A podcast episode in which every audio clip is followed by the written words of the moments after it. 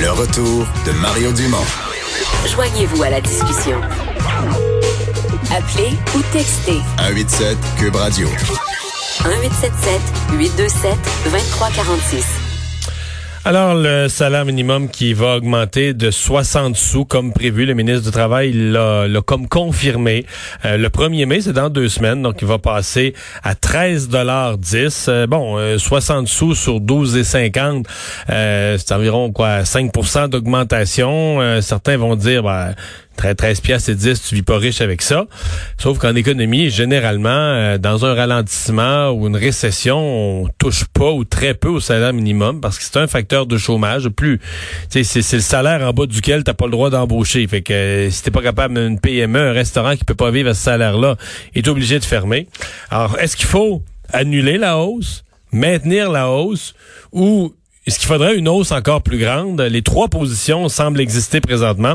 Euh, on va en discuter avec deux invités fort différents, mais on commence avec François Vincent, qui est le vice-président de la Fédération canadienne de l'entreprise indépendante. Bonjour, Monsieur Vincent.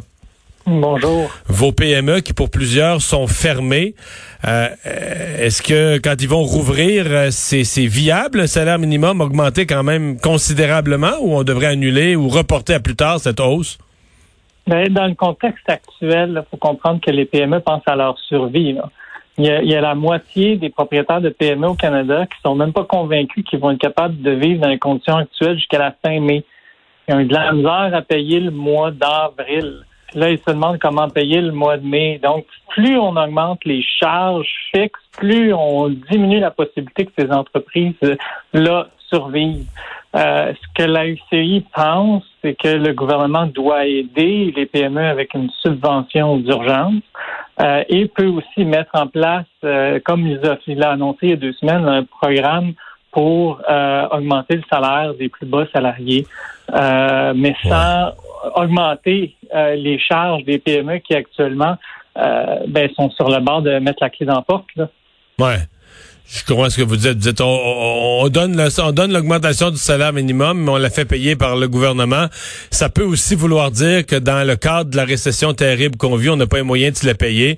Puis il vaudrait peut-être mieux de la reporter en, en 2022, quand l'économie sera reprise. Ben on, on était sur un rattrapage du salaire minimum. On, augmentait le double, le triple de l'inflation depuis 3-4 ans. On le reprendra peut-être ce rythme-là, mais plus tard, on n'a pas vraiment d'exemple où les gouvernements ont augmenté le salaire minimum en pleine récession. Généralement, c'est le contraire, on le gèle. Oui, mais tu sais, on comprend aussi la, la, pression que le gouvernement a d'un côté, mais actuellement, les PME ont besoin de liquidité. Comment on fait pour donner des liquidités aux entreprises? Ben, c'est en diminuant les charges qu'ils peuvent avoir, notamment les, les cotisations, les DAS. Nous autres, on demande peut-être qu'on pourrait donner un congé pour qu'elles puissent avoir des liquidités et être capables de, de, passer à l'autre mois. Parce que plus on met de la pression sur les PME, plus il va y avoir des PME qui vont fermer, puis ben on va pas s'aider quand ça va être le temps d'une hmm. reprise économique, quand on va avoir moins d'entreprises à la ligne de départ pour faire prospérer notre économie. Ouais. Euh, ça, c'est 5% en gros, ce que ça fait, j'arrondis le chiffre. C'est significatif pour une PME, 5 sur sa masse salariale d'augmentation? Ben, c'est un effet cumulé. Puis oui, les marges de profit sont, sont basses. Puis après ça, ça augmente aussi les déductions à la source. Puis ce qu'il faut comprendre aussi, c'est que les frais fixes restent là, Les loyers, là, on parle d'une moyenne de 10 000 au Canada. Puis à Montréal, c'est le cas. Puis il y a de vos collègues à TVA Nouvelle qui ont, qui ont rapporté la nouvelle. Là, puis on, on voit aujourd'hui même, aujourd'hui, là, qui sont allés voir la plage Jacques-Cartier. Puis si ces entreprises-là font pas trois mois d'affaires, elles vont faire faillite. On est rendu là, là. La moitié des PME au Québec ont connu une baisse de 75% ou plus de leurs ventes. Le deux tiers ont perdu plus de la moitié de leurs ventes. Fait que le calcul mathématique est super simple.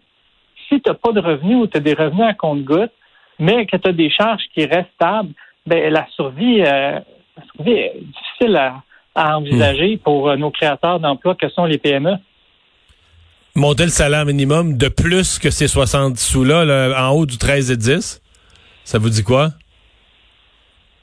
Ben, c'est, c'est, ça augmente des charges. Puis on, le, le, le, ministre euh, parlait dans son communiqué de presse que c'est, c'est une action pour un geste pour favoriser la reprise économique. Mais encore faut-il que les PME soient là la reprise économique.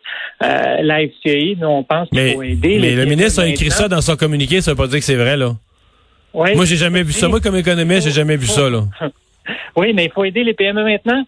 Oui, c'est pas, c'est pas en augmentant leurs charges qu'on va les aider c'est en, leur donnant un congé sur les, les cotisations salariales, on parle de la RQ, RRQ, RQAP, CNSST, en réduisant les taxes municipales, puis en créant une subvention d'urgence pour les PME, comme on fait la Saskatchewan puis la Nouvelle-Écosse. Si on veut vraiment sauver nos PME, c'est des actions comme ça qu'on va faire. Euh, puis ça va pouvoir les aider à assumer des, des assumer ces mois difficiles. Parce que il faut s'en rendre compte aussi, là, il y a beaucoup de PME qui peuvent juste pas fonctionner. On peut bien dire que le télétravail est permis pour toutes les entreprises. Encore faut-il être capable de le faire. Au Québec, selon nos données, là, c'est seulement 12% des PME qui sont ouvertes complètement. Là.